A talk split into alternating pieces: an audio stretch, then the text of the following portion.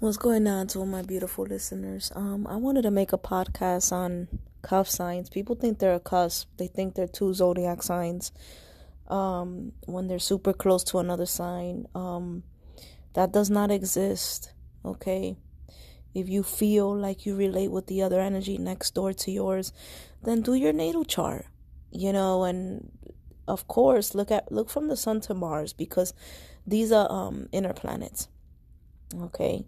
So from the sun to Mars, you know, if you have alignments with your neighbor sign, um, you know, with the inner planets, if you have any alignments there, then maybe that's why you feel like the next sign.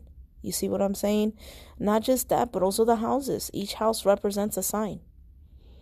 Okay? So, like, let's say you're a Libra and you're super close to Scorpio energy and you you keep going around saying I'm a Libra and a Scorpio, you know, well look at your natal chart. Look from the sun to Mars. Do you have any alignments in there that says Scorpios? And not just that, but also eighth house placements, which is the the the house of Scorpio. See where I'm going at with this? And besides that, you can also check your stellium and also your dominant chart. Okay? Because you may be super close to a next sign but with your inner planets, if none of them have any energies with the next sign, well then check your your stellium and your dominant chart. There's probably um placements over there that is indicating that you have energy from the next sign. You see what I'm saying? A stem a stellium is similar to a dominant chart, but it's like it if you ask me, it's like the bootleg version of a dominant chart the real legit dominant chart comes from Walter Polo is on astro.com. It's really difficult to get it. Um but if you really really really want to just apply yourself, Google how can I get my dominant chart from Walter Polo. There's a lot of articles available, even YouTube videos giving you tutorials on how to attain your dominant chart. Okay? Because what they do is they calculate the aspects, they calculate the planets, and everything from your entire natal chart. And they're going to basically calculate which energy is dominating you the most. And the stellium has a similar perspective. What what what the stellium entails of is like they look at a house placement or a sign section and if you have I'll say 3 or more planets in a sign or in a particular house, then that that could possibly be a stellium over you. Okay and that just means that that particular house or that or that sign has a lot of influence over you. See what i'm saying? So you know astrology is complicated. It's really really really really complicated. It's too multidimensional for that 3d perspective. Individuals that think they're two zodiac signs probably haven't even done their natal chart. They probably don't even understand what a natal chart is yeah, you know, they probably get their natal chart like, well, this is my sun sign, this is my moon sign, and this is my rising, but they they don't understand what any of those things mean. They just know there are a few alignments, but they don't thoroughly understand what each of those placements mean. Okay? They don't even understand the outer planets and what they represent. You know what I'm saying? Like astrology is deep. There's a lot of layers to it. It's like a multi-dimensional subject. All right, so sign does not exist, guys. You're not two zodiac signs. No matter no matter where you do your natal chart in the sun sign because that's the zodiac sign, you're never going to share two signs in that section. That's it doesn't exist. Let's say you're an Aries, but you're super close to Pisces. Right? Let's say you're born March 21st, the first day of Aries. And you keep saying, "But I feel like a Pisces. I feel like a Pisces." Money bet you do your natal chart. Maybe you got Pisces moon or Pisces Mercury or Pisces Venus and Mars. Those are the inner planets. Or 12th house placements with the inner planets. Okay?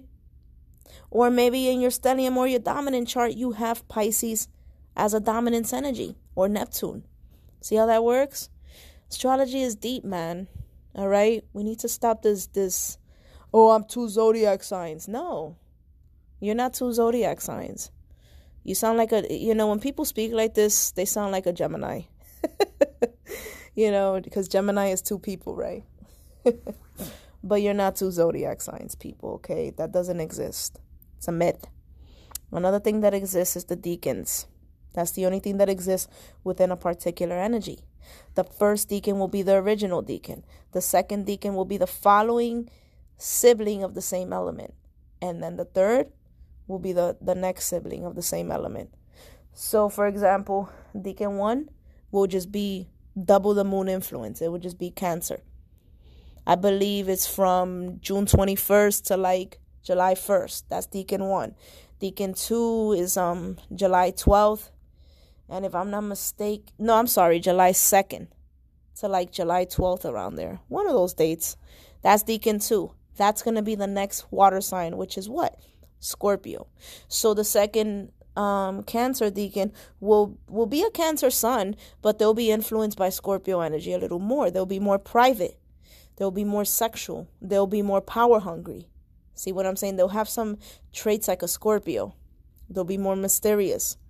Okay? But the first decan will be the original cancers. They'll be more moodier. They'll be more psychic. They'll be more emotional intelligent. All right?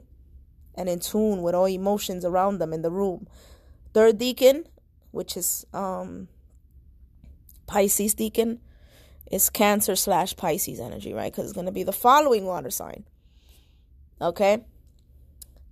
So the third decan, these cancers will be more dreamy, more naive, more gullible all right um but their dreams will speak heavily to them that's how they tap into their psychic abilities from the dreams okay um and then the second one they they will be more like a scorpio they'll tap into the psychic abilities like being a detective or something like that or suspicious of others okay you know because every water every water energy has its own psychic unique traits all right Cancers tap from it from an emotional psyche. Um, Scorpios through sex, as they they exchange energy. All right, and also tapping into the shadow self. Okay, and um, Pisces from the dream state.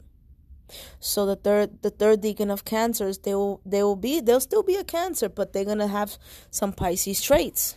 Okay?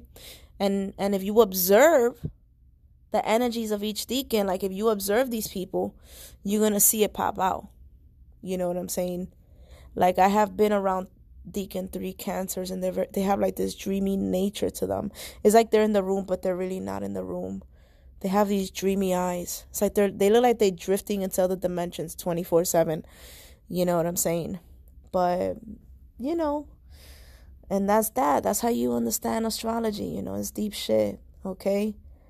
But I just want to make this clear cusp sign does not exist.